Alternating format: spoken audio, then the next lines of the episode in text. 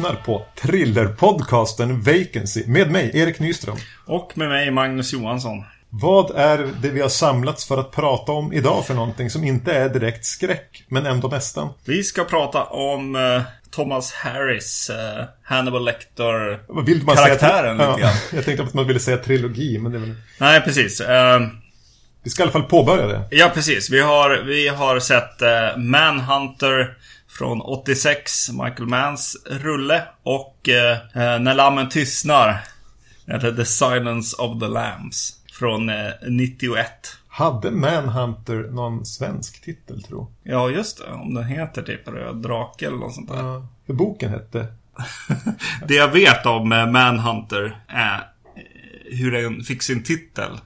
Ja, det är en ganska trist titel. Ja, det var att eh, producenter tyckte att, eh, att det lät som något, något eh, asiatiskt, typ Ja, men- martial arts-rulle eller någonting. Kom inte typ någon sån här Year of the Dragon eller någonting samtidigt? Ja, precis. Och att då tänkt... Ja, att de var rädda för att det skulle blandas ihop. Mm, mm, mm. Så då fick vi den här generiska tr- tråktiteln istället. Precis. Ska se här vad de säger om Sverige. I Sverige heter den Röda Draken. Ja, ja. Mm. Ja, yes. Bättre titel i Sverige. Ja. Nåväl, eh, Oj, vi har fått en någon mm, geting. en gäst En i gäst studion. det är en jättestor geting. Hmm. Så om ni hör ett skrik, eh, Precis. Eller en geting. Så är det det. men det är sommar. Yes. Det är därför vi dricker så här Peter Pale and Mary också. Yes. Gått över till lite lättare sommardrycker. Ja. Manhunter handlar om eh, en FBI-agent som heter Graham. Will Graham. Will Graham. Eh, spelade William Peterson som övertalas att komma åter i tjänst efter en lite jobbig händelse några år tidigare. Det är helt enkelt så att de behöver få hjälp med att ta fast en seriemördare som kallas för The Tooth Fairy. Som eh, mördar familjer. Mm. Naturligtvis låter han sig övertalas. Yes. Vem har regisserat den här filmen? Ja, det är Michael Mann som har gjort den här. Eh, husguden på något sätt.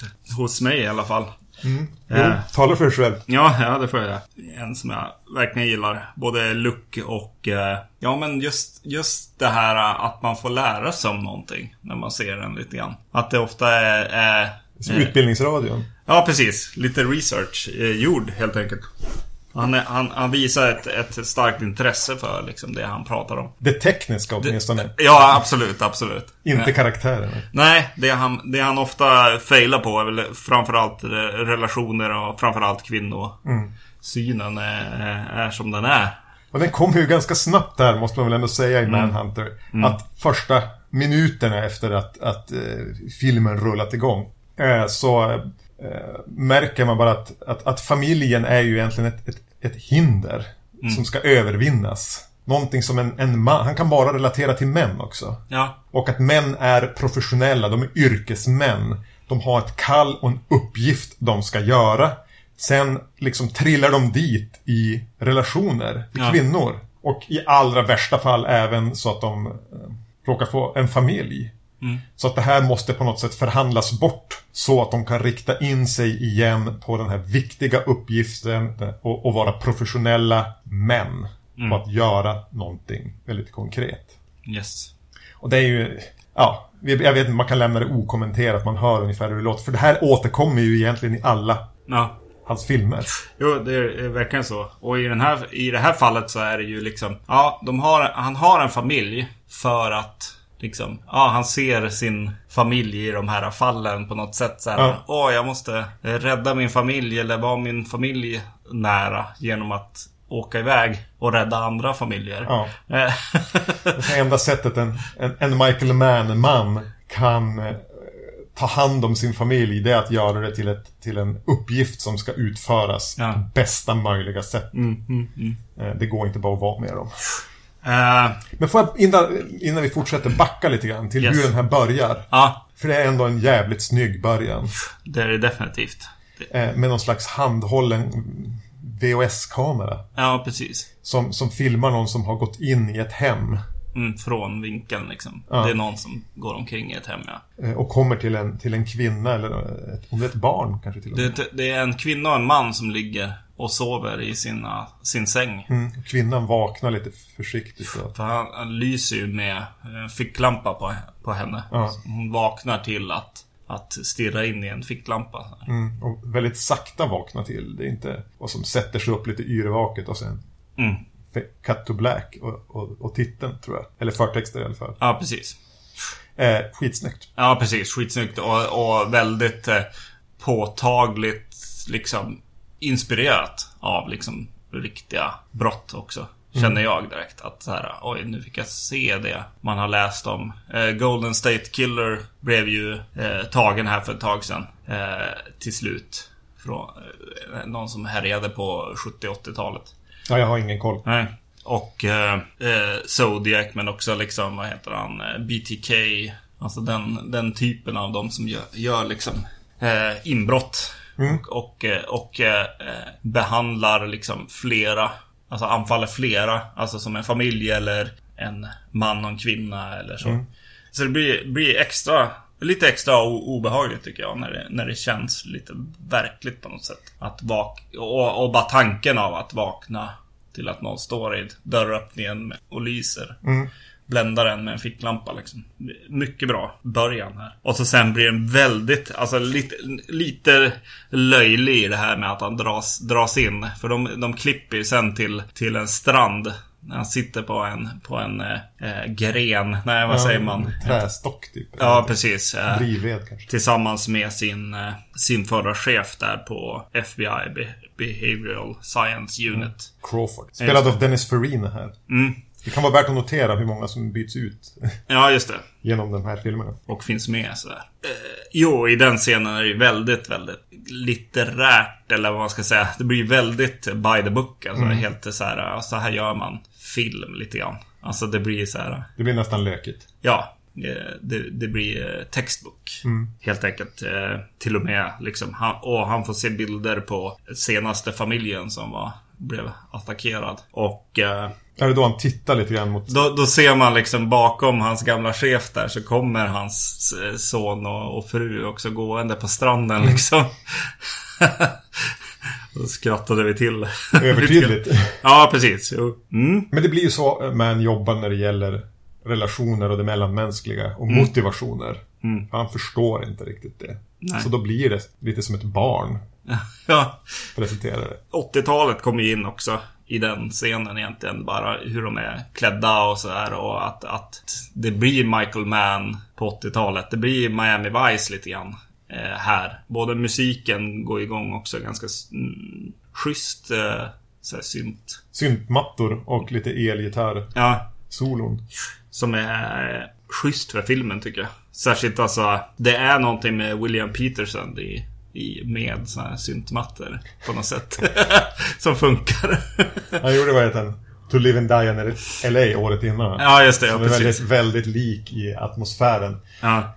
Eh, jo men just de här tjocka syntmattorna med, med elgitarrssolorna och såna här bara slå, slående på strängarna och, och bilder. Det är ju en bildfilm det här egentligen. Ja. Det, det, det är snygga bilder, snyggt Mm. sammansatt. Det är väl det som är lite svårt att värja sig för. Eh, Mm. Det, det, det är tjusigt och stämningsfullt. Men någonstans i det finns det som även en kritisk punkt för mig. När det här snygga, syntmattiga, eh, det är ju som en del av det här allvaret. För det här är en jävligt allvarlig film. Ja. Det är inga, jag tror inte någon ler i hela filmen. Nej. Eh, och, och det är ju som, han mördar familjer. Vi måste få fast honom. Mm.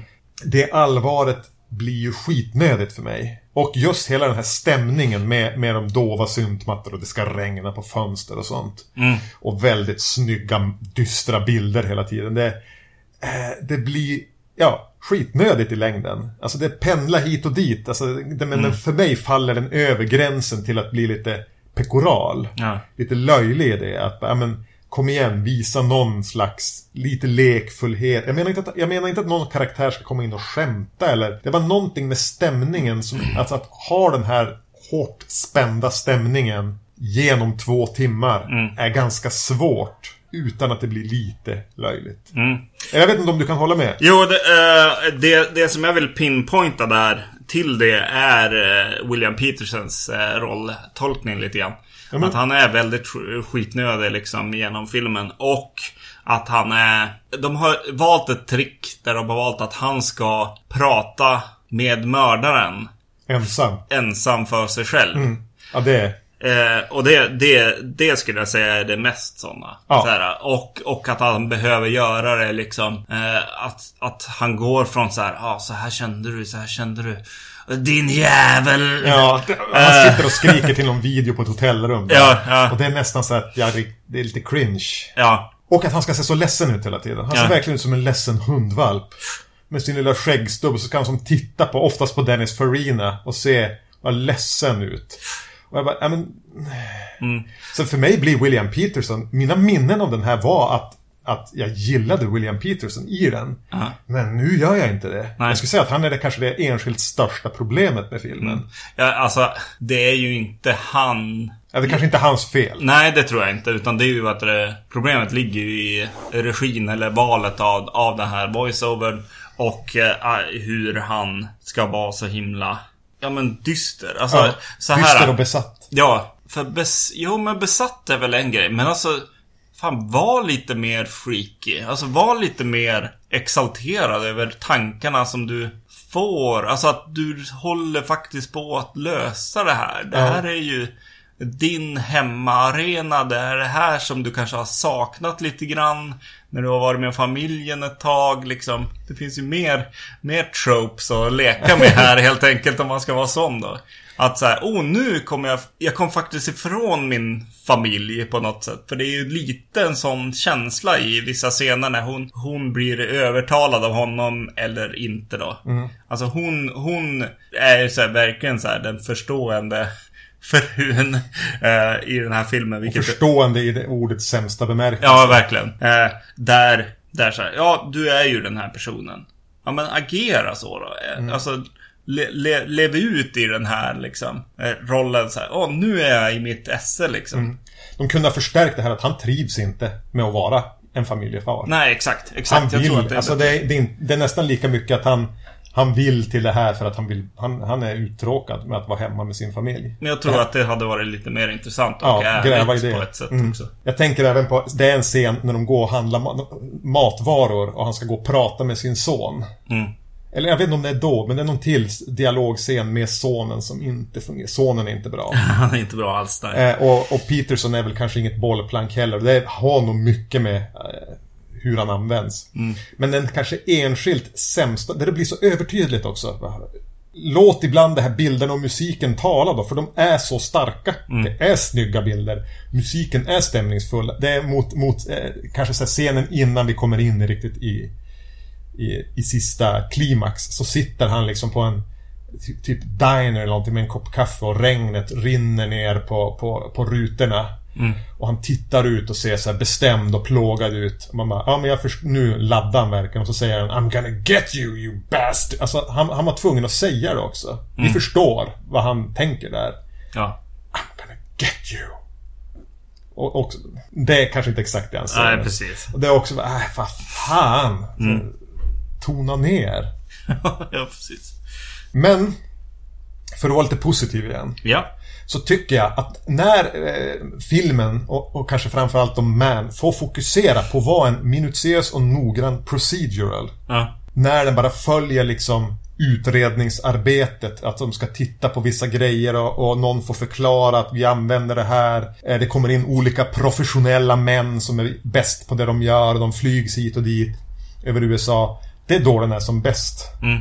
När den som redogör det polisiära arbetet. Att, eh, som du säger, det kanske är researchen som, som skiner igenom. Ja, där. precis. Eh, den, det känns nästan manisk i sin fixering vid det. Ja. Att ja men det här du trivs, man. Mm. Eh, Du kanske kunde ha tagit större friheter med förlagen och bara fokusera på det här. Mm. Mm. För sen kommer ju Gör ju som storyn en liten left turn när den presenterar. Det är väl en timme in när vi får När den presenterar Tom Noonan. Ja. alltså mördaren. Mm.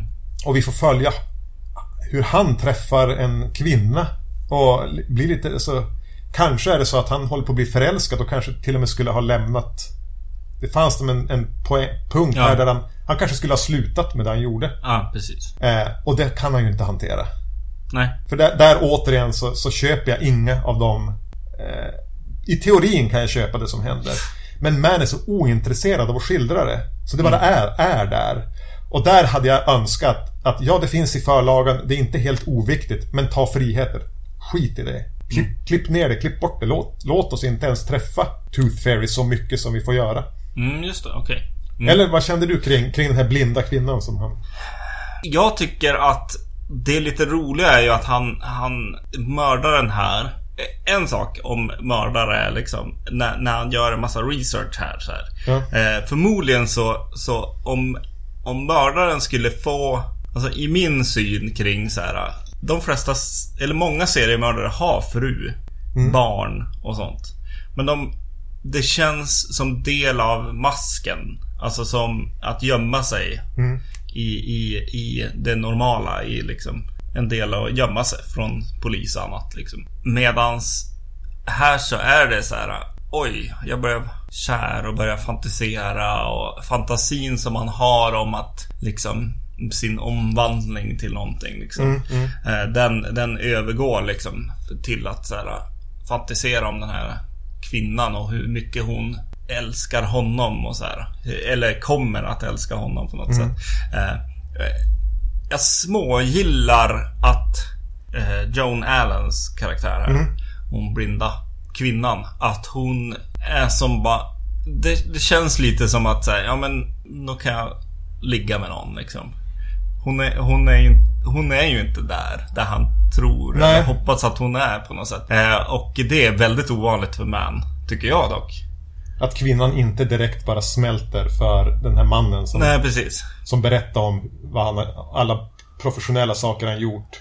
Om att han är bäst på det han gör och då är hon hans sen. Ja, precis. Ja. Så, så, så det, det tyckte jag var lite, lite refreshing för, för man på något sätt. Men ja, det kunde kanske till och med ha fått vara så också då. Men alltså så här, ja hon, hon kommer hem med en annan kar och så ser han det och så, Ja. och så börjar han se liksom.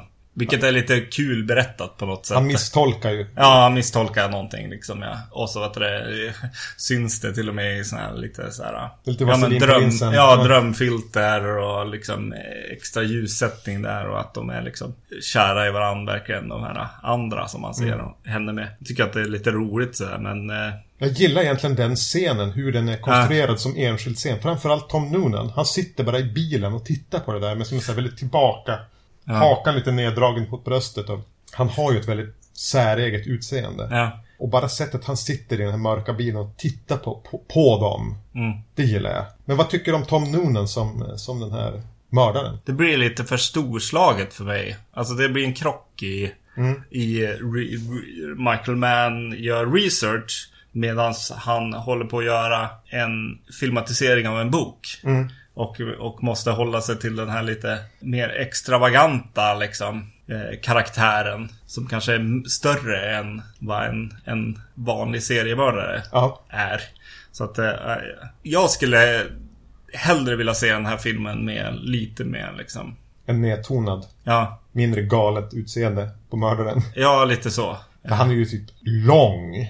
Ja. Och, och har en jättekonstig frisyr och typ blonderad och... Ja.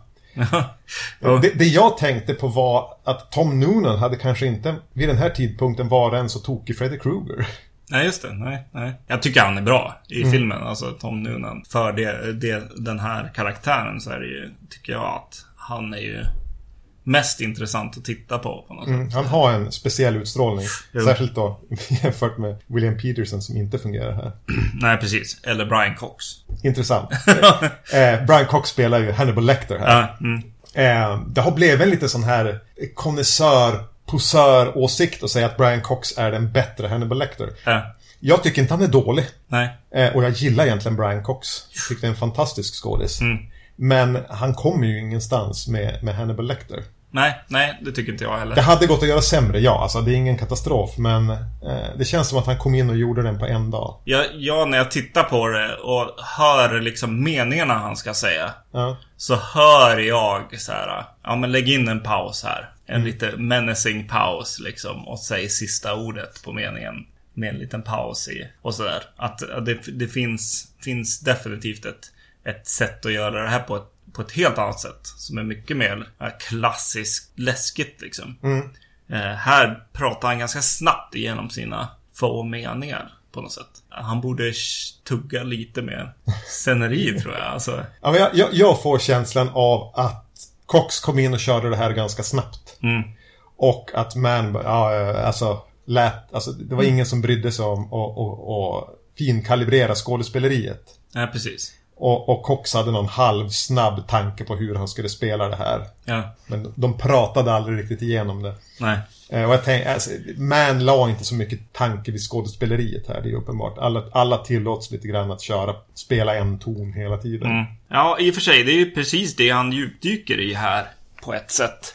I filmen. Att det handlar om det här Behavioral Science Unit-grejen och, och hela den grejen. Alltså det är väl egentligen de här bok, bokserien. Som jag förstår den när jag ser filmerna. Jag har inte läst de här böckerna. Nej, inte jag heller. Men det, men det känns som det handlar om att, att visa upp hur eh, den här FBI-uniten liksom arbetar. Och hur de tänker kring så här. Ja men okej, du satt uppe i trädet här och tittade på, på familjerna. Vad tänkte du då? Vad gjorde du liksom? Varför sitter du i trädet Ja. liksom? Och så här, vad har du för barndom som får dig att komma dit och sådär. Och då, då, på det sättet kanske till exempel Hannibal Lecter i det fallet inte tillför jättemycket. Nej. Det skulle kunna vara bollande mellan snutarna istället, alltså FBI-agenterna istället kanske. Eller, eller liksom eh, rita på tavlan. Alltså rent så här ännu mer tekniskt arbete lite grann. För det, det, det jag tror anledningen att Hannibal Lecter är med i den här filmen är ju relationen han har till, till Graham. Mm. För det är ju, några år tidigare så är det ju Hannibal Lecter, de, det är ju Graham som satte dit fast honom. Ja, precis. Och samtidigt så skad, blev Graham svårt skadad, han blev typ i princip uppsprättad av, av eh, Lecter. Ja, Och att han då tvingas tillbaka att möta honom. Det ska ju vara, det är ju den dynamiken och, och konflikten och spänningen som är anledningen att Hannibal Lecter är med här. Men i den version vi får se eh, i, i Mans händer så har egentligen han ingen, ingen plats. nej precis. Men han ska vara med. Ja, Eh, li, lite sånt där slask som blir kvar de för, där, där de hade kunnat, återigen, de hade kanske kunnat ta, ta sig större friheter. mm, Ta bort Ha- Hannibal Lecter här. Eh, han, vi kommer att komma dit så småningom om vi då, när vi ska prata om The Red Dragon. Men där finns det ju där, där är det en större mening med att han är med. Som jag minns det, jag har inte sett den sen den gick på bio. Det var väldigt länge sedan jag såg den. Jag blev väldigt sugen kan jag säga. Mm. Eh, se vad de har gjort eh, annorlunda där. Sen Jodie Foster liksom mötte honom. Innan namnet tystnade. Jo, precis. För, för det, det finns ju en till karaktär. Alltså hans gamla eh, chef och mentor liksom. Där, där kunde det ha hänt mer, tycker Ja. jag. Det är Crawford här. Ja, de kunde liksom snacka ihop sig och ta... Ja, ja, det är väl jag som är mer intresserad av de bitarna i Michael Manns eh, liksom Du vill, arbete. se, du vill se 45-åriga män surra med varandra. Jag vill se hur det faktiskt går till, Ja. tror jag. Mer än, än, än de här lite mer hittepå-varianterna. Tvingas möta sin... sin, sin Sina demoner där. Ja. Nog för att det var ju liksom så FBI Be- Behavioral Science Unit satt igång. Var ju genom att intervjua seriemördare Ja. helt enkelt. Och, och eh, få en liten inblick i deras liv och därför kunde de börja analysera eh, crime scenes, brottsplatser. Och, eh, och lära sig saker om, om de här seriemördarna. Mm. Men man tänker- Hur den arbetar liksom. Här ska ju den kunskapen redan vara insamlad. Ja, precis. Jo. Så, så här går de till de som har samlat in den istället. Att de är ju redan där. Vi vet redan det här. Vi behöver inte fara och intervjua fler seriemördare. Nej, nej lite så. För om de skulle hitta några svar hos Hannibal Lecter så skulle jag nog hellre vilja ha sett... Eh, vad skulle jag hellre vilja ha sett? Jo, jag skulle hellre vilja ha sett att de tar hans eh, liksom eh, brott och hans mentalitet kring, kring de här sakerna och sånt. Och analyserar liksom Hannibal Lecter för att sen hitta någonting i den här andra mördaren. Ja. Men Hannibal Lecter blir en karaktär som vill börja lära sig själv och alltså med och hjälpa istället och säga så här, ja men den här tänker ju så här eller till och med en gammal elev till mig eller, eller så liksom. I- Istället för att eh, Ja, istället för att bara vara en, en, eh, source för information liksom. Ja, bara, ja, men om Lector gjorde så här då tänker du så här i den här situationen. Så kunde han väl gjort med sina jäkla one... voi- Ja, inte ens voiceover. Han pratar med sig själv där. Om det ändå hade varit en voice-over. ja, ja, precis. Det är nästan bättre där. Särskilt om man ska brysa upp sig sådär som man gör. Huva. Ja, En, en, en irriterande poäng till, som, punkt, eh, person ska jag egentligen kalla det för. Det är den här reportern, vad heter han? Loud, Louds, Lounge. mm, just det. Steven Lang spelar honom. Återigen, här, här är det inte tonsäkert. Nej. Jag tycker han är väldigt irriterande. Och eh, skriven av någon som någon gång har stört sig på en reporter. Ja, Hör inte hemma i den här filmen. nej. Känns alltså, som någon på Peter Parkers redaktion. Eller vad heter han? Jimmy Olsen eller något sånt där. Ja. I Stålmannen. Helt off. Eh, precis. Du pratade om att den inte hade någon, någon humor den här Ja, filmen. det är väl han som ska stå för det då? Ja, eller? precis. Jo, jo, Och då blir han bara irriterande. Jo, precis. Och så ska man skratta åt han istället. Liksom, så bara. Eller vara lite arg med de här männen. Jag vet inte om jag tänker att den här filmen hade behövt mer humor, men den hade behövt hantera sitt allvar på ett mer dynamiskt sätt. Den blir, så, den blir så monoton i allvaret. Jag tror det är det. Ja. Det är inte så att jag, jag, jag... Vet att jag ofta har den här invändningen att det blir så gravallvarligt och skitnödigt. Och då tänk, blir det nästan så att jag säger att jag, jag vill ha Eddie Murphy här som, som kommer med några one-liners. Det är inte det jag vill ha. Nej. Jag vill bara att det ska vara på något där jag inte upplever den som så jävla pompös. Eh, och det, det handlar väl kanske snarare om att på något sätt kalibrera tonen. Ja, Hur man väljer att göra det, det vet jag inte. nej. Uppenbarligen inte genom att kasta in en tramsig journalist. Nej, precis. Det är ju för sig skönt att de sätter eld på honom. Spoiler. Ja, precis. Ja, jag skulle nog vilja ha... Hmm. Ja, intressant. Jag har nog inte lika mycket problem med att det blir liksom... Ja, men tungt kan väl en film vara? Ja, jo. Ja, precis. Det är något annat. Det är om den inte riktigt kan bära sitt eget allvar. Nej, precis. Nej, Och det nej. kan den ju inte. Alltså det är ju, menar, då skyller vi på liksom att, att Man inte kan få William Peterson trovärdig. Mm. Han kan inte bära den här tyngden. Nej, precis. Och han är med i varenda scen. Jo, men det är ju så. Det är ju precis så. Det är ju som... Eh, det är en, en stark skillnad där mellan liksom... Vad heter den? To, to live and die in LA.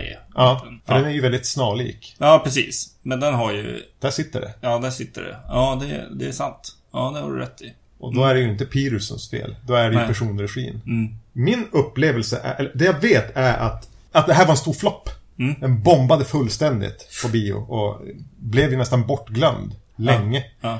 Men att den, kanske i, i, i och med DVD-formatet, eller kanske att, att Man under eh, andra halvan av 90-talet byggde upp sig själv som en pålitlig snubbe. Ja. Att den här fick en liten revive, framförallt i filmnördskretsar. Mm. Och jag vet att jag har sett den ett par gånger tidigare och tänkt, ja men jävlar vilket litet guldkorn det här är. Ja. Och att bara, Red Dragon eh, bara är en tramsig stor film utan, utan, utan riktig Mm. autörkänsla. Eh, Så var den, nu när jag ser den igen så tänker jag, men jag kan förstå att det här är bomba. Mm. Då säger jag inte att den är en bomb.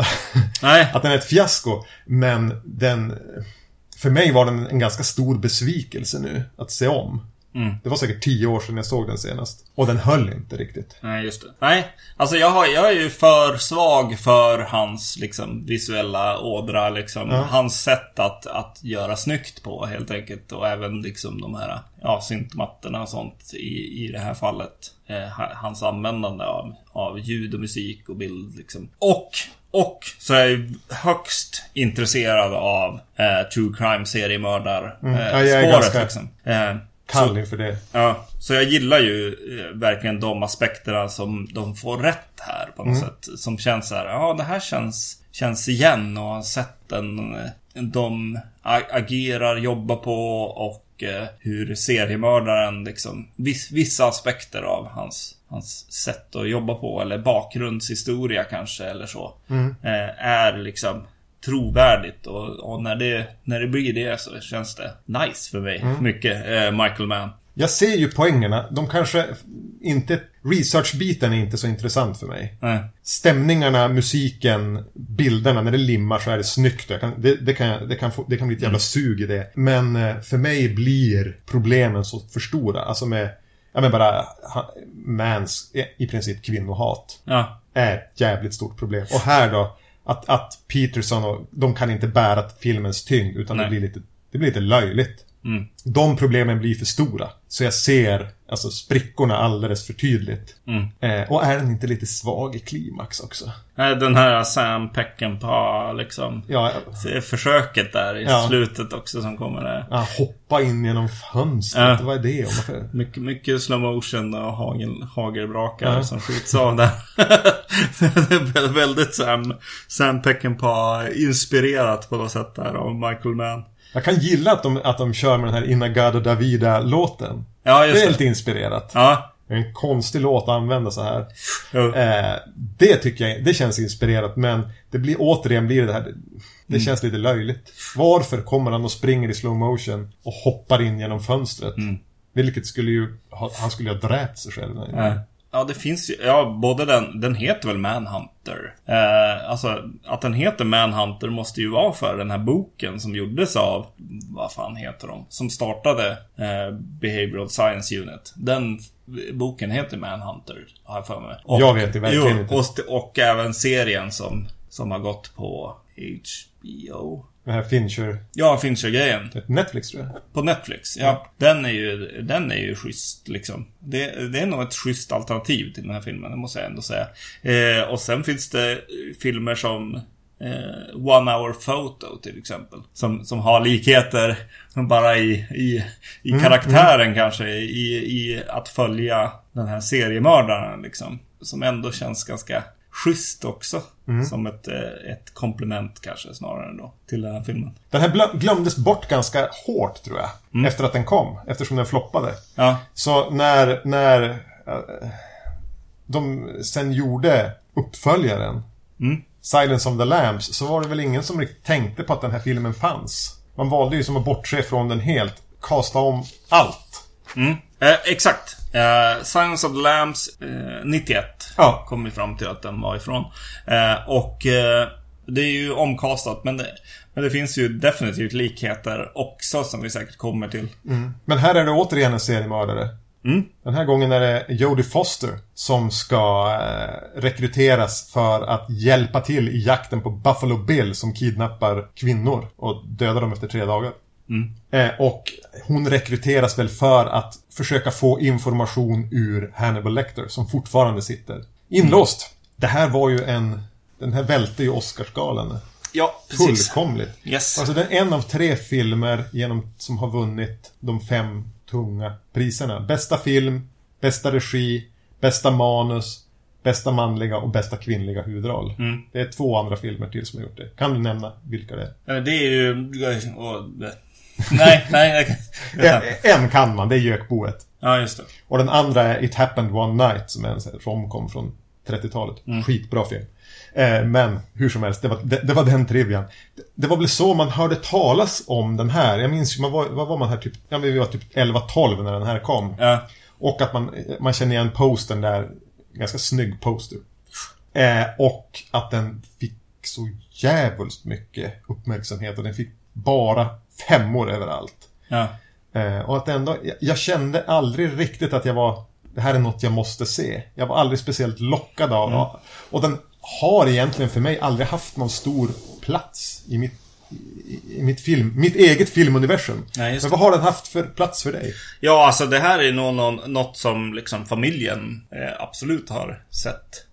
Ja, ni Eh, hyrde väldigt mycket film. Ja, Eller vi- du, din mamma och din syster i alla fall. Precis, vi såg väldigt mycket film. Eh, och eh, det här var ju jättestort, helt enkelt. Eh, Du har minnen av att ha sett den då? ja, jo, jo. Eh, och ja, den var ju liksom spännande. Eh, definitivt, då också. Den är ju en av de stora 90-talsfilmerna. Mm. Precis, man, man undrar vart de kom... Alltså, det, är det här... Är vi på startskottet för någonting här va? Eller? Är vi bara mitt i? Nej, vi måste vara tidigt. Alltså jag tänker på alla de här Tight Thriller with Mo- Mm. Morgan Freeman och... Jag tänker att det här är något slags startskott för en ny... Mm. Manhunter är ju en, en slags misslyckat startskott. Det klickar. hade, Ja. den, hade den suttit så hade det kanske sett väldigt annorlunda ut. Mm. Men här är det ju...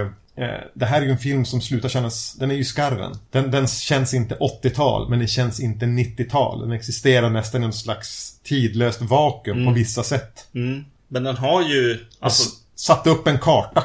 ja, det gör den ju definitivt med bara looken av den och, Ja. och eh, alltså färg, färgval och allt sånt där. Och hur, hur ser en mördares lair ut och sådär. Ja. Alltså det, det blev ju så här liksom. Det var det här som blev liksom. Eh, senast vi såg det var i typ Texas Chainsaw Massacre. Ja. I princip.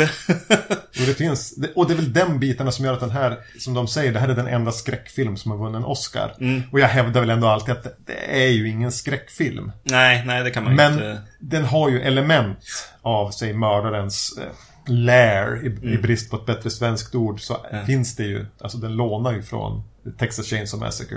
Jonathan Demme, Mm. regissör, vem är han för dig?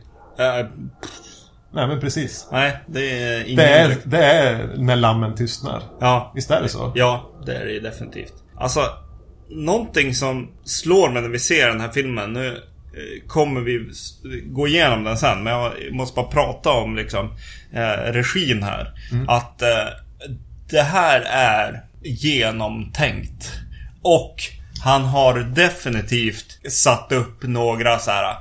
Så här ska den här filmas. Några regler för den här filmen. Som, som, och grepp som är väldigt unika. Eh, som bara, det här är grejen liksom. Och så får man se det liksom genom filmen. Så den håller ihop på ett jäkligt bra sätt.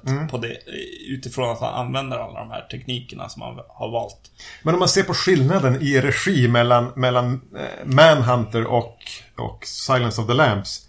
Så är ju Michael Mann mycket mer flamboyant. Ja, Hans stil syns hela tiden. jo. Medan Demis stil är att, ja men som du säger, han har satt upp regler, han har varit otroligt noggrann. Men han har backat ganska långt från det.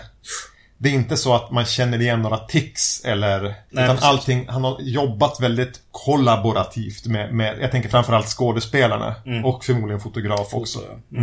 Mm. Inte att det är en vision. Nej. Utan här, här känns som en, en, en, en som är bättre på att ha med folk att göra. En, en man kanske. Mm. Som känns mer som en, som en tjurig autist. Ja, precis. Jo, precis. Jo, eh, man är ju- Ja, precis. Det är hans språk liksom. Hans sätt att göra de här grejerna på. Det syns att det är han som har gjort det, förstås. Den här är kanske lite mer... Eh, ja, välplanerad på något Ja. sätt. Det är någonting så här... Ja, det är något som känns otroligt noggrant med. Ja, noggrant. Ja. Men ändå organiskt. Om vi då hoppar tillbaka så här. Hur den här filmen börjar. Att den börjar med de här dimmiga skogen som man får se. Ja, du muttrade Twin Peaks. Ja, ja, verkligen. För det är någonting med... Eh, först så slogs jag av att eh, de använde i förtexten så använde de svart text ganska stort på skärmen med eh, vita outline. Ja. Och jag försökte så här, vart, vart kommer det här ifrån? Och till slut började jag tänka att ja, men det är nog bokkänsla jag ska få. Jag ska tänka mig att jag läser en deckare. Ja, se omslaget på en deckare. Ja, precis. Det är nog det han var ute efter där lite grann. Men sen den här dimmiga liksom skogen som är, påminner en om Twin Peaks och därav också hemma.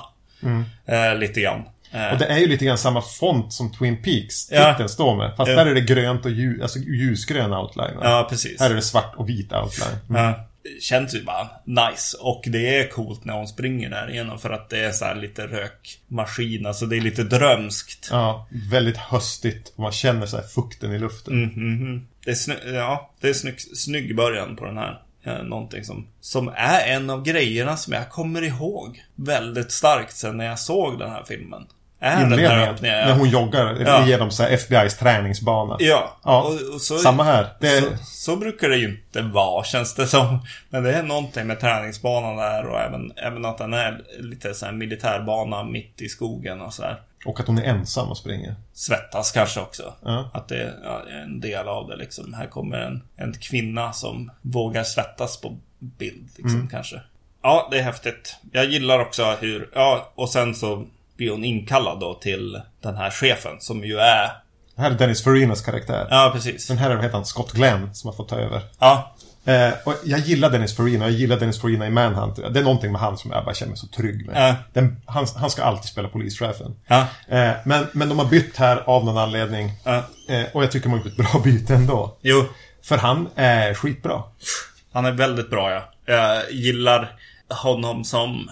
Ja men han känns ju som en mentor. Eh, karaktär, någon som, någon som ser något i henne liksom. Och nästa eh, Will Graham liksom. Och ändå är det någonting med, man anar hela tiden att no, han har en baktanke. Och man, jag är inte säker på om den är bra eller dålig. Är han en som gillar att, att ta in unga kvinnor och ta, anta sig en mentorsroll för att sen kunna ligga med dem? Ja. Den finns där hela tiden. Ja. Eller är han helt enkelt bara en professionell chef som har en tanke med att plocka henne för att det vet är det bästa för det här fallet. Ja, precis. Och den får man ju, eh, och, och kanske behöver det ena inte utesluta det andra. Nej, precis. Nej, nej, precis. Det är nog, nog både och lite grann. Eh, han, han, eh, han gör ett felsteg där lite i relationen till henne vid något tillfälle.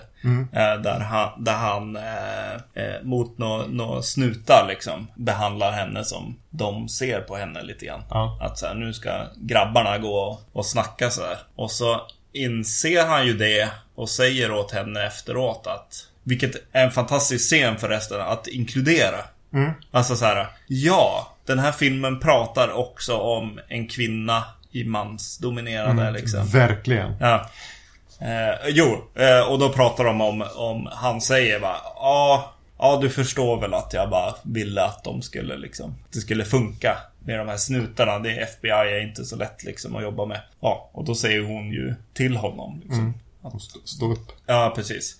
Och han noterar det liksom. Ja. Och, och på något sätt medge att han kanske gjorde fel. Yes. Han påminner mig här, Scott, det är någonting som får mig att tänka på David Cronenberg också. Alltså inte, alltså som skådespelare. Ja, just det. Mm. Cronenberg hade kunnat vara en, inte lika bra, men på något sätt hur han ser ut och Ja. lite den här kyliga.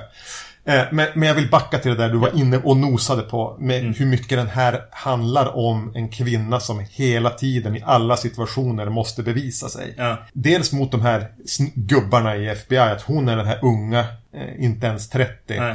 som blir upplockad och ska inför dem, ja men vad gör du här? Inför alla snutar, lokala snutar de träffar på måste hon hela tiden bevisa sig. Ja. Både för att hon är ung och för att hon är kvinna.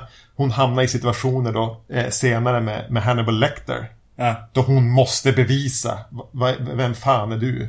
En kvinna här. Ja. Och samtidigt hamnar hon ju som dubbelt i det mot sina klasskompisar. Mm. Där hon, ja men vem fan är du då? Alltså, vad har du, vad, varför är du bättre än oss? Varför blir du liksom upplyft? Du har ju inte ens tagit examen. Får du gå in i det här? Mm. Och, och att nästan allt hon måste göra genom hela filmen är att visa att hon duger. Ja. Och, och det han gör även eh, Crawford här är ju att han utnyttjar ju det. Han vet att hon är den här, det här är ett ord, jag, ett begrepp jag inte riktigt gillar att använda, men den här duktiga flickan. Ja. Som hela sitt liv ska visa sig duktig. Och det är ju någonting som, som alla har börjat komma på också. Att det är typ det bästa ved du kan ha i en brasa. Använd duktiga flickor. De kommer bevisa sig själva in i döden. De kommer alltid att jobba ihjäl sig.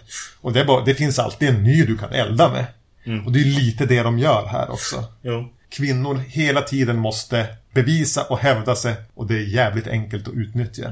För FBI eller ett företag eller någonting. De, de jobbar ihjäl sig. Jag gillar alltså hela den biten också. När hon är på väg liksom. Eh, det här är ju nu är vi tillbaks i, just i början av filmen. Eh, när hon går och ska, ska träffa honom här på kontoret. Och så går hon genom korridorerna där på, på skolan eller FBI där. Eh, och träffar ett gäng eh, klasskompisar eller kompisar liksom. Och, och säger hej och tar i hand eller om High-fiva lite. high-fiva lite med en annan an kvinna som är där liksom. Att så här, de stöttar varann i den här mansdominerade eh, dominerade världen på något sätt. Så det, det är på något sätt liksom en, en det, det är, den highlightar problem Helt klart och, och även så här sätt som, så, som folk måste arbeta på för att komma någon, någonstans. Som du pratar om, liksom, duktiga flickor-grejen liksom. Och, och, och man hittar stöd först i andra kvinnor och sådär. Men det den gör snyggt här då, eller det Demi gör snyggt, att den hamrar ju inte in det. Den, den predikar inte. Och utan den spelar, alltså tonsäkert. Ja, precis. Det är en stor del av det, men det får vara en del. Som, som kommer och går genom hela filmen som en underton. Ja, det är inte liksom G.I. Jane eller... Alltså Nej. det blir, det blir så här, ja nu, nu kör Hon vi. har inget tal om att hon hela tiden måste bevisa sig som kvinna. Nej, utan vi får se det liksom. Ja. Förstå. Ja, men det blir en bra kontrast mot Manhunter där, där, Mm. där, där Peterson måste säga I'm gonna get you. Ja, precis. Det behöver inte den här filmen göra. Nej. Jag märker ju... Jag pratade om lite om de här greppen i filmen. Eh, Reglerna. reglerna och sånt. Ja. Eh, Jag tänkte att jag skulle ta upp det för att eh, hur, de, hur de går in i det också är ganska så ab abrupt. Det blir lite jobbigt så här. Det är den här vandringen från eh, när hon faktiskt ska möta Hannibal Lecter för första gången. Eh, och så, och så ja, går de ner till, till honom och så träffar hon en eh, vakt just innan eh, hon får gå in den sista biten in till, till honom. Och den vakten tittar direkt in i kameran Ja. och säger hej. Jag heter Mm. Ja, det si och så. Ja. Och eh, bara, ja, här, så här kommer det vara. Var beredda nu. För i, i scenen som är viktigt att, att, det, att du vet regeln eller liksom inte blir tagen på sängen eller känner att så här, oj, det här känns obehagligt eller konstigt som kommer nu. Alltså den kommer alldeles strax här. Och hon kommer att träffa Hannibal Lecter och de kommer att prata med varandra rakt in i kameran liksom. Titta rakt in i kameran. Så gör de en, en för scen för det som bara, det här är reglerna. Bli inte rädd. Nej, bli inte rädd. Det kommer att se ut så här. Ja. Liksom. Och så sen går de dit och så, och så kan man ha den här liksom intima och jobbiga och tryckande liksom scenen som kommer här efter. Utan att behöva först köpa grejen på något sätt. Eller bli, börja fundera kring den. När grejerna och det kommer liksom. Eh, då är vi redan, redan beredda på det på något sätt. Det tycker jag är jäkligt, jäkligt snyggt eh, planerat och satt upp liksom. Det är det jag pratar om tror jag. Med att, att re, reglerna är där liksom på något sätt. Och eh, han har verkligen tänkt igenom. Och det där är sånt jag även tänker att han har jobbat mycket med skådespelarna. Ja. Med, med, med, med, ja, men med blickriktningar och, och hur de ska frasera och sånt. Jag tycker, ja men den, den är, de är ju väldigt kända scenerna de har tillsammans, Hopkins och, och Foster. Och man, jag, upplever att de kommer ju från två helt skilda skolor i skådespeleri. Ja. Hopkins är, hör ju till den här gamla brittiska Shakespeare. Han är jävligt minutiös. Han har jobbat igenom allting. Där sitter man och nästan varje liten replik, hur ska du... Alltså, eller om, om inte annat så gör han det själv. Att det är väldigt minutiöst. Han har skrivit in sina pauser i fraserna som man ska säga här. Ja. Ja. Foster är ju mer en method actor. Så hon är ju mer Brando. Ja. Eh, och, och kör ju på intuition. Mm. Och det kan vara ganska svårt att få de här två att, att limma. Mm. Så här Laurence Olivier mot Al Pacino. Det kan vara svårt. Ja. Eh, men det gör ju det. Ja. Och det kanske ligger lite i hur han väljer att... Alltså du ser dem ju nästan aldrig bredvid varandra. Nej. Du ser dem ju bara titta på varandra, nästan rakt in i kameran när de tittar på varandra. Mm. Och det som så lätt kan bli när du sätter en, en brittisk Shakespeare-skådis som ska spela en eh, grandios seriemördar-psykopat med, en- med, som är superintelligent. Mm. Hur otroligt nära du är överspelet hela tiden. Ja. Eh, jag tycker ändå om vi ska backa igen till männen. Cox hamnar ju aldrig i överspel. Nej. Ändå. Nej. Han, han är för duktig för det kanske. Men han bara körde igenom det. Ja. Medan man kan inte anklaga Hopkins för att bara ha kört igenom det här. Nej. Utan han har fan jobbat med det. Men de hamnar aldrig i överspel. Nej, de gör ju inte det. Och då står han ändå och, stir, äh, och stirrar in i rakt in i kameran. Ja. Så håller det hela tiden rätt ton. Mm. Mot då en ung Jodie Foster som mer bara går på magkänsla hela tiden. Mm. Ja, det är imponerande. Alltså, trianguleringen här Mm. mellan Demi, Hopkins och Foster. Där ser man att ja, de här skulle ha de här Ja. Oscarsstatyetterna. Det räcker egentligen med scenerna de har. Ja. Eh, klipp bort resten. Alltså Mm. de ska ändå ha det. Jag tycker att det är otroligt häftigt. Eh, En, en till sak som man ju använder är ju väldigt nära då närbilder där de tittar rakt in i kameran och pratar. Ja. Det går igenom hela filmen. Och de närbilderna är, alltså, vad heter det, fokusdjupet liksom, är jätte, jätte kort. Ja, Alltså, han får inte röra kan- sig mycket där. Nej, du kan bara se liksom näsan är i fokus men inte ögonen och, och munnen är i, i fokus men inte ögonen Det blir så nästan. nästan är klaustrofobiskt. ja, jättenära. Eh, och där finns det ju en fokuspunkt som jag blev så här. Jag vill bara fråga så här. Är det någon del i eh, Jodie Fosters ansikte som du tänkte extra mycket på? Nej. Nej, det var inget som dök upp. För mig blev det hennes mun. Ja, jag var på väg att säga det. Ja. Men, hon Eh. har ju en väldigt... att det här äh, röda läppstiftet som hon Mm. hennes karaktär har. Även det tror jag är genomtänkt. Och särskilt i den här första scenen. Där han börjar pinpointa vart hon kommer ifrån. Mm. Och att hon har en bakgrund som inte stämmer överens med hennes Yttre nu. yttre nu, hennes klädsel och sånt. Och jag bara vill uppmana lyssnare att titta på den scenen igen med hennes läppstift. Att så här, ja, det sitter inte riktigt och hon kanske har ätit någonting mellan att hon satt på det och inte och så här. Det syns igenom liksom, hennes läppar liksom.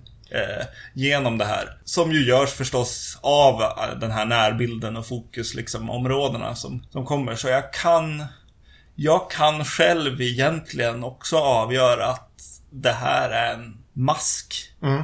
Kanske. Eh, just, och, och kanske fär, färgvalet då. Att, att göra dem lite extra röda så här i. Och det är också när hon är eh, på kontor eller på, alltså det i de situationerna. Sen när hon är ute i fält så har hon inte Nej. läppstift Det längre. är återigen lite tillbaka till att hon hela tiden måste bevisa någonting. Ja, precis. Ja. Det, Äh. det är snyggt. Alltså jävligt snyggt. Det jag tänkte på den här gången, som jag, när jag såg den i sin helhet, nu var första gången på jag vet inte hur länge jag ser den i sin helhet. Däremot har jag sett delar av den många gånger. I sin helhet kanske jag har sett den en gång för. Hur som helst, eh, han nämner ju någonting om hennes eh, bry, eh, brytning, ska man inte säga, han, hennes accent, att den är lite bonnig. Men hur hon släpper fram den mer och mer varje gång hon pratar med honom. Ja. Eh, att, att hon bryr sig inte längre. Hon Nej. kan släppa den. De blir ju mer och mer vänner nästan. För de har en respekt för varandra. Mm. Sådana där små detaljer i personregin. Mm. För den är ju full av detaljer. Ja. Som ändå blir en helhet. Det tar ihop. Och det är väl det, så här, tone management. Precis, jo, jo exakt. Detaljer som i när han går, när han ber om ett fönster. Till exempel i en av deras samtal. Ja.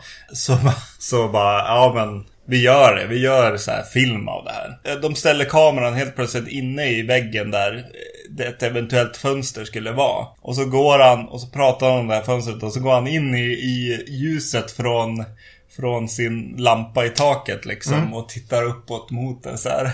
Nej, det, det är bara nu, nu kör vi, vi kör. Det, är- det är roligt liksom. Mm. Ska vi hoppa på några specifi- mer specifika saker? Mm. Är det två skådisar till jag vill nämna? Vi kanske kan ta dem. Anthony Held spelar eh, den här Dr. Chilton. Ja. Som kanske är den karaktär som blir mest cartoonish. Ja, det blir det definitivt. Eh, han är den endimensionella. Mm. Men man tänker att det skulle sticka ut här också. Men vad tänker du om... om... Ja, han blir ju lite som, eh, som journalisten i, Ja. i Manhunter, det blir han ju. Och väldigt, väldigt tydligt så här, ja men jag ska bli känd.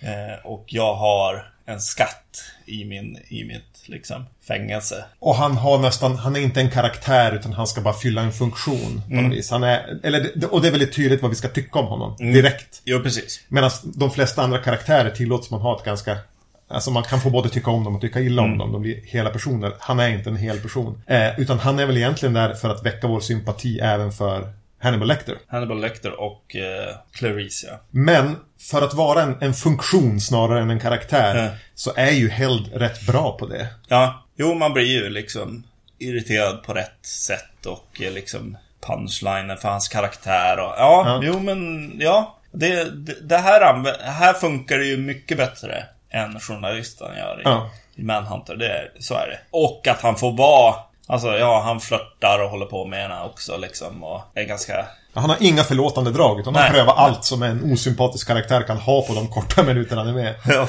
Och ändå får det, få- får det att fungera någonstans. Mm, mm, mm. Det är rätt skickligt. En, en till karaktär som ju inte är helt oviktig som jag tänker att vi kan stanna upp och ägna lite tid nu är ju Buffalo Bill. Ja. Spelad av Ted Levine.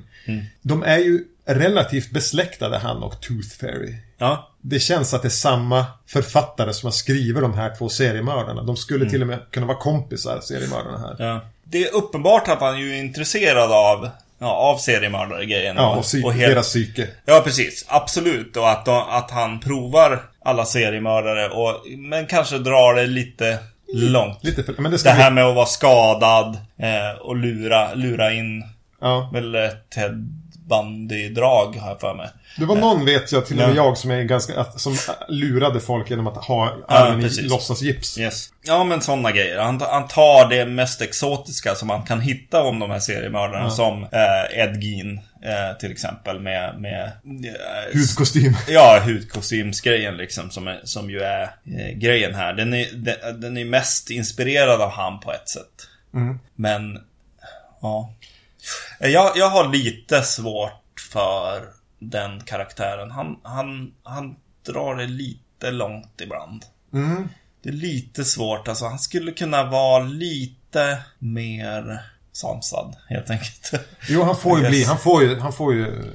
Go, go loco. Ja, precis. Alltså när han blir påverkad och faktiskt får känslor precis som de... De, de försöker jobba in att så här, åh det här är ett smart sätt att göra de här grejerna på. Eh, den här mamman som är med, som pratar i TV. Och nämner hennes namn. Ja, nämner hennes namn hela tiden och så här, prata med henne, eh, lyssna till min dotter och Mm. sådana grejer. Alltså, bygga ett band med henne och så får man se senare att det, hon jobbar på det sättet också. Mm. Eh, dottern, att så här, ja men nu... Och att det fungerar. Ja, och att det fungerar ja, Han precis. tycker att det blir jobbigt att ha henne där. Och, och börja tala till henne som it. Ja, precis. För att jobba tillbaks hon Mm, som precis. bara ett... Eh, Jag, jag tycker det blir lite stort, liksom. Och nu blir jag ledsen. Då blir han jätteledsen. Mm. Han skulle ha vri, skruvat ner den lite grann. Ja, precis. Jo, jo, lite grann. Han har ju problem också med identiteten. Den, den, filmen får ju då problemet med att det, det den är anklagats för också är ju att vara transfobisk på något vis. Att, Ja. att eh, ja men vadå? Han, han, ska, han ska göra en kvinnokostym. Ja. Alltså han är någon slags transvestit. Eh, va, menar ni att transvestiter är, alltså Men jag tycker ändå filmen gör en poäng med att, att det är väl Hannibal Lecter som säger det. Nej, han är inte en transvestit. Det här är någon som prövar allting för att ändra på sig själv. För att han inte, alltså han, han är en... Han tror möjligtvis just nu att han är en transvestit. Precis, han... eh, Han är sjuk. Ja, precis. Han är inte en transvestit. Jodie Fosters, eh, hon påpekar också att transvestiter är ju inte så här, Ingen, Det är inget konstigt nej, liksom. en ganska passiv Ja, precis. läggning. Ja. Jag tycker ändå att- de försöker. De, de, det, det är inte så här, oops, ja, oops, oj då. Mm, vi, de gjorde- är- vi gjorde så, det blev ju jätteknasigt. De De, är medvetna om de vet att kritiken. de har ett problem Ja, och försöker jobba runt det. Ja. Eh, Harris var kanske inte det. Jag tänker att det här är något de har jobbat fram i, i Ja, ja. när de ska göra film av det. Mhm. Vilket väl ändå säger någonting om att den här filmen var ganska långt fram i att ha tänkt. Mm. Eh, jag tänker både kring ja, men, Clarice karaktär och vad hon ställs inför. Och, Ja. och just det här. Diskussionen kring tra, tra, den transfoba kulturen var ju inte 90, 91 där den är nu. Där Nej. medvetenheten är mycket större. Mm. Även bland folk i allmänhet. Ja, alltså jag, jag, jag tror att jag tycker om Ted Levines Buffalo Bill lite mer än vad du gör. Ja. Och det tror jag framförallt har att göra med, med den, den mest så out there-scenen i hela filmen är ju dansscenen. Ja, jo det gillar jag. Eh, när han sitter och målar, målar läppstift och, och dan- För jag älskar den låten, Goodbye Horses. Ja. Det är eh, magisk låt. Och hur hon är nere i brunnen och försöker liksom locka, dit en, locka till sig hunden. Mm. Och han sitter och, och ja, men pratar för sig själv och sminkas och så har på sig någon konstig typ blus och, Mm. och, och dansar naken. Eh, ashäftig scen. Ja. Det, det är lite gåshudsscen. Ja. Även om den på något sätt sticker ut lite grann i den här filmen. Ja. Eh, men det är ju då det att den kan sticka ut men ändå kännas rätt ja. organisk. Undrar om alltså den här nazi liksom ikonografin som han också Ja. eh, finns där. Liksom, det finns både affischer och eh, hans eh, lapptäcke där Ja. som han har sytt också. Så. Svastikor på sig. Ja, precis, exakt. Det, det ger ju lite andra dimensionerna än, ja, och kanske understryker det här. Det är inte liksom transvestit liksom. Nej, eh, Som är det sjuka här. Utan det är en sjuk med, ja. sjuk det där är från hans tidigare faser i att försöka ja, ja precis. komma underfund med sig själv. Ja. Då var han nazist. Typ. Och så är det något med hans mamma också. Ja. Det är så de börjar hitta honom. Så, så eh, läser jag det. Mm. I alla fall. Och det här sy, sy-grejen liksom. För är det hans mamma? Nej, hus. Ja, huset. Nej, det är det väl inte. Det var ju någon kvinna som den här första han dödade hade Ja, just det. Mm. hjälpt med lite... Men om det är han eller... Ja, ja, Nej, det, för, precis. För han nämner en son också. ja, Lite så här när Som- han går ut, ut för bild liksom och så här. Ska leta fram något kort. Ja. Så att du kan få kontakt med henne. Men den har en jädra nerv där. Alltså om man ska gå Mm. rent, rent ner på så ett tekniskt regiarbete som handlar om fotoklippning, vinklar. När, alltså, om, att crescendot i Manhunter var ganska misslyckad, så Peckinpah. Ja. Eh, så jävlar vad spännande det är. Ja, det är riktigt, riktigt bra. Alltså, man kan. Ja, jo, ja, till viss del. Jag kan tycka att där kanske att det finns lite av det här, alltså säkerheten och förplaneringen. Att, att det finns någonting där som är lite för, alltså för lite grit. Helt enkelt, lite grann. Eh, Särskilt den här mörker seendet när han följer henne Ja, det kunde vara ännu mer tryckande liksom, känsla där. Eh, nu var det förmodligen det första gången jag såg den här filmen. Ja. Liksom. Det, det är något väldigt litet liksom, där som, som inte riktigt stämmer.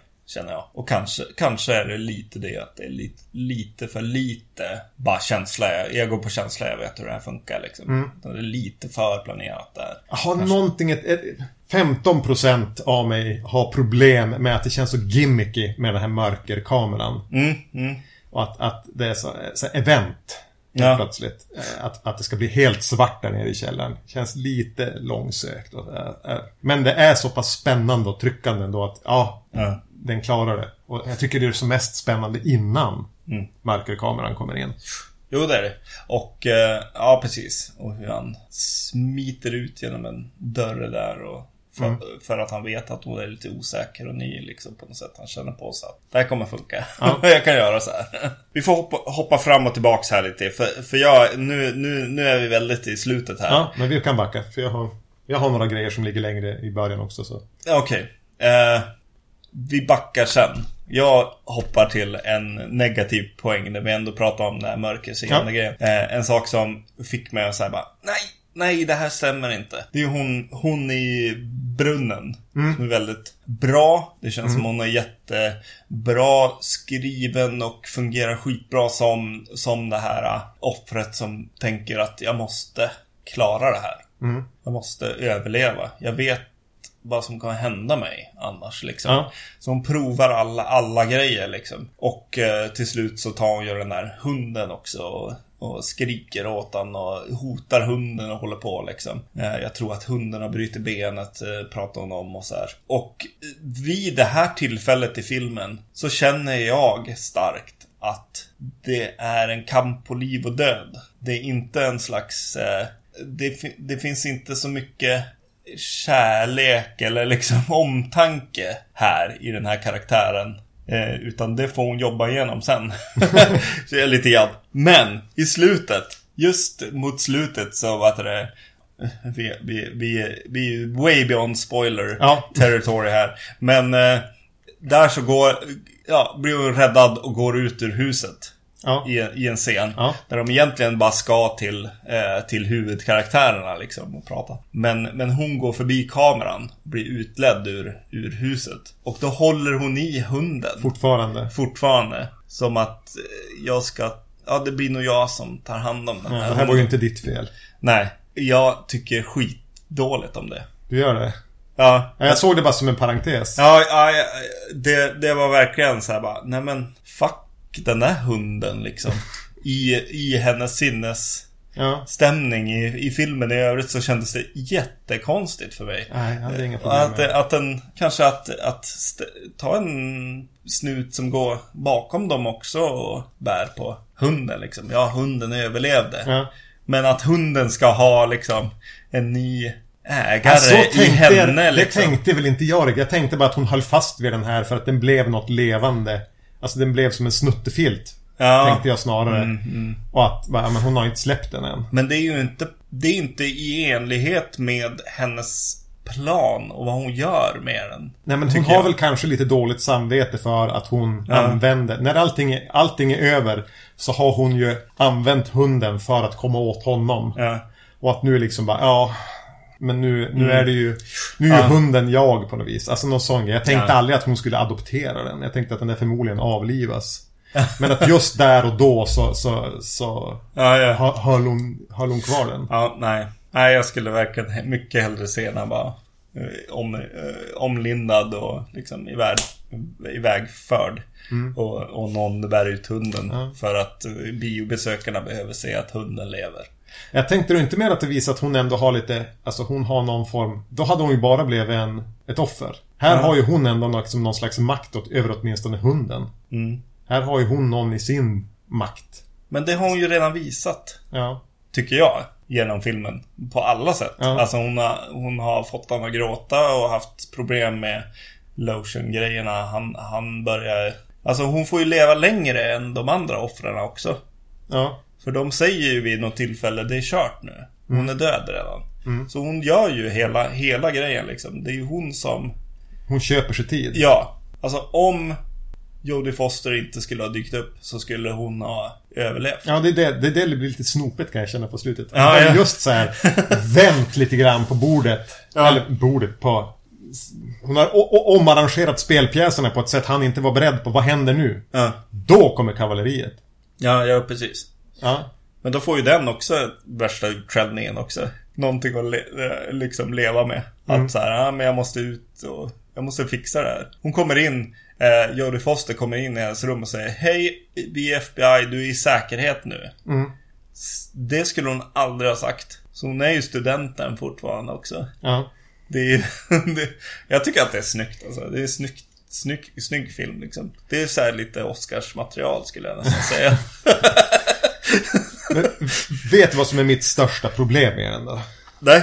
Det är den här eh, skattjakten som Hannibal Lecter skickar hon på. Med så här eh, anagram och dolda eller så här Mm. förvaringsbås och det känns lite Det känns som de här kopiorna som kommer i kölvattnet av den här och vi måste ju ändå säga Seven. Mm. Inkludera den där ja. Ja. Nej, eh, det vill jag egentligen inte göra men alltså Den är någonting annat. Ja. Det blir lite töntigt. Mm. Att så bara, ja, leta efter en ledtråd i min dikt. Kasta om bokstäverna och alltså sånt där. Bara, nej, jag talar i gåtor. Ja. Jag tycker att den här är bättre än det. Ja. Det blir, det blir pajigt, det blir Musse Pigg. Eh, det störde mig ändå en del. Eh, Särskilt skaver det när det här ändå har så mycket auran av att vara perfekt. Att den är så genomtänkt. Att den är så... Eh, ja, men detaljerna som bygger en helhet. Att den då ska ha de där i spindelns nät eh, tropesen. Ja, precis. Att han... Ja, precis. Kastar om bokstäver och skit. Ja. Ja. Det, jag tycker bara är fånigt. Ja, det är ganska fånigt. Eh, Ja, den blir ju bäst när det är så här. Ja, hennes historia känner jag. Kvinna i mansvärlden-grejen som ändå får vara sansad liksom. Det, det är inte det det handlar om. Men det blir nästan som bäst där. Och eh, eh, vissa, alltså detaljer så här som bara dyker upp också. Alltså som, ja, får mig att tänka på Michael Mann I guess. Eh, men att, att den, den låter, till exempel, det är en som blir skadad, en vakt eller vad man ska säga. Och så kommer, kommer de in, någon är väldigt fult skadad, alltså som i krig liksom. Att så här, han, har, han har verkligen gjort sönder ansiktet på någon. Eh, och eh, det är uppenbart att han kommer dö i princip. Och så säger liksom någon senior till en rookie och bara prata med han. Ja. Och så att de ger det lite tid. Att så här, det är... Men vad ska jag säga? Alltså det är en jättekonstig situation att vara Jag i. känner inte han. Nej, Ska och, jag hålla hand med en annan man? och han är slarvsylta i princip. Och ja, ja, vad säger man i en sån situation? Eh, jag tycker det är väldigt fint eh, och, och snyggt av en, av en film i den här ty- i genren egentligen. Att bara, ja, Men den är ju detaljer som, som smälter ihop till en helhet. Som jag tycker att du, du gillar den här researchen och detaljerna i Mans filmer. Men det tycker jag de blir en serie detaljer. Ja. Mm. Att han har svårt att vispa ihop det till, till, en, till en, en smet. Så är det här Demi ha, ha, ha ett bättre handlag för det. Precis. Det leder till en sak också. Det, det, Det är är, inte bara en detalj. Liksom. Ja, precis. Det, är, det är viktigt på något sätt ändå. Men vad tycker du om de här märkliga cameosen som är? För är det någonting man inte hade förväntat sig i den här som är ganska noggrann och man har valt rätt skådis till rätt, till rätt eh, roll. Mm. Så gör en sån här Tarantino eller Rob Zombie-castingar. Mm. Ja men Chris Isaac spelar SWAT team leader. Ja, Ganska distraherande egentligen. men Jag, jag tycker den kommer undan med det. ja den, den är mest distraherande. Ja, vad gör Chris Isaac där? Ja, ja, ja precis. Det där är ingen SWAT, SWAT leader, det där är en, en sångare. Ja, Eh, George Romero. Som, som någon slags eh, vakt eller vad han är. ja precis. Han är del, del i, i ja, vaktstyrkan Ja. i princip på ett sätt. Eller... Varför? Det här var som jag sa när vi såg den. Att var det någonting du talade om för mig under Från typ 93 till 99 så var det Att George Romero är med i När Lammen tystnar. Ja, Jag vet inte, jag, hade, jag ser det inte. Alltså utan att veta om det. nej, nej precis. Han är verkligen bara i bakgrunden. Mm, Man ska få det utpekat. Ja. Och då den som jag anklagade dig för att hata Roger Corman. när Roger Corman ändå har en talroll. ja, precis. Och en bra sådan. Ja. Han är ju bra ifrån sig, Ja, absolut. Han är såhär, någon FBI-chef. Ja. Eh, Vad gör de där? ja, det undrar jag också. Alltså det är ju verkligen en personlighet. Alltså så här, vad har den här regissören med de här personerna att göra? För det jag vet om Demi är att han har gjort väldigt mycket musikvideos. Ja. Så jag tänker att det där kanske Chris Isaac har kommit in i alla fall. Mm. Eh, han har gjort mycket med, vem var det? Neil Young. Han har gjort en del. Så New Order och sånt. Men alltså att, att det där liksom, att han gjort någon video till Chris Isaac, att de lärde kä- känna varandra. Men och, ah, Roger Corman verkar ju och för sig känna alla. Ja. Eh, men, eh, ja, vad Romero. Ja, nej det är väldigt konstigt. Eh, Den lyckas ju att det inte blir distraherande. nej, nej. Nej, de gör ju inte... Det blir ju mer som en rolig Ja. grej egentligen. Och du ska nästan veta om det. Jag menar, hur många vet egentligen vem Roger Corman är? Ja, precis. Hur han ser ut. Och eh, han gör ju inte så här, oj det där måste vara en cameo. Nej. För det var så jävla dåligt liksom. han, gör- han gör ju bra, bra grejer det. Så det är det, ja, som sagt, det kanske är Chris Isaac som står ut lite grann. För att det hade nog varit lite bättre med än bara en birolls liksom skådis. Någon, någon slags teaterskådis eller någonting. Eh, där. För att inte störa. För det finns ju en, en hel del sådana också så här birolls eh, skådisar man känner igen i Ja. filmen också. Som han, han, han, han, ja när han flyr Hannibal Lecter. Han har slår ihjäl med batong. Ja, precis. Jo, han känner man ju verkligen igen. Ja, ja. Nej, men alltså. Det är ju bra gjort, utfört det här. Ja. ja, men den blev en lite uppenbarelse för mig nu. Ja. För den har ju som sagt, jag har sett den tidigare, jag hade koll på vad den handlar om, att den är väl rätt spännande, men den har aldrig haft någon riktig plats för mig. Nej. Eh, och jag har sett brottstycken genom åren. Att nu bara se den från början till slut och bara sugas in i liksom bland de mest välregisserade thrillerna av den här storleken, men ändå som har så mycket eh, och ändå är en, en ganska lätt-tittad helhet. Mm. Det, det, det är snyggt och spännande och mycket saker att prata om. Mycket detaljer som man kan gå in i. Eh, så jag blev väldigt positiv. Det blev, det blev en väldigt positiv filmupplevelse. Ja. Man tappar ju lite så här indie-cred och man bara, ja men när Lammen tystnar är fan en skitbra film. precis. Det är lite coolare att säga att Manhunter är bättre. Ja. Men det är den ju inte, den är inte i närheten. Nej, nej. Manhunter är för mig ganska medioker. Med, med poänger. Medan det här är en skitbra thriller. Vi kommer, eh, det blir inte nästa avsnitt. Nej. Men vi kommer, kanske i år, kanske lite senare, att, att även gå vidare med eh, Hannibal. Red Dragon och som du kom på här va, strax innan inspelning. Ja, Visst fan, det kommer ju en Hannibal Rising också. Alltså, Yes. världens mest bortglömda film. Ja. Eh, så, så vi kommer att avhandla dem också inom, in, inte allt för avlägsen framtid kan vi väl nästan säga att vi lovar. Ja, ja eh, framförallt är jag sugen på eh, Red Dragon. Se vad det är för någonting nu. Jag tror det är Brett Ratner som har regisserat den. Jag kommer inte ihåg så mycket av det. Ja, jag är sugen på, ja, två av tre kan jag säga. Hannibal Rising har jag väl ganska lite intresse av, men Ja. nu måste vi. Ja, just det. Och Hannibal är Ridley Scott. Ja. Just det. Någon slags eh, europe... Jag får att den har lite Eurotrash-känsla. Ja, precis. Det är lite som, eh, han gjorde ju, vad heter det, All the Money in the World också. Ja. Det är ju någonting med någon filmgenre han gillar eller någonting liksom. Han gillar europeisk film förmodligen. Och försöker göra något italienskt liksom lite då eller så. Ja, men vi återkommer dit. Det Yes. blir inte nästa avsnitt. Då vet vi inte riktigt vad det blir. Nå- någonting mer skräckfilmigt så vi inte fastnar i den här eh, thriller-fåran vi börjar parkerat i. ja, yes. Ja, nej, men eh, vi finns ju på vacancy.se. Eh, vi finns på iTunes och andra eh, podcastleverantörer. Eh, Facebook finns vi på. Eh, det är där man egentligen kan få så här en liten update på att det finns ett nytt avsnitt ute. Om ni, om ni inte tittar in på vacancy.se då. Yes, ha det bra. Hej! Hej!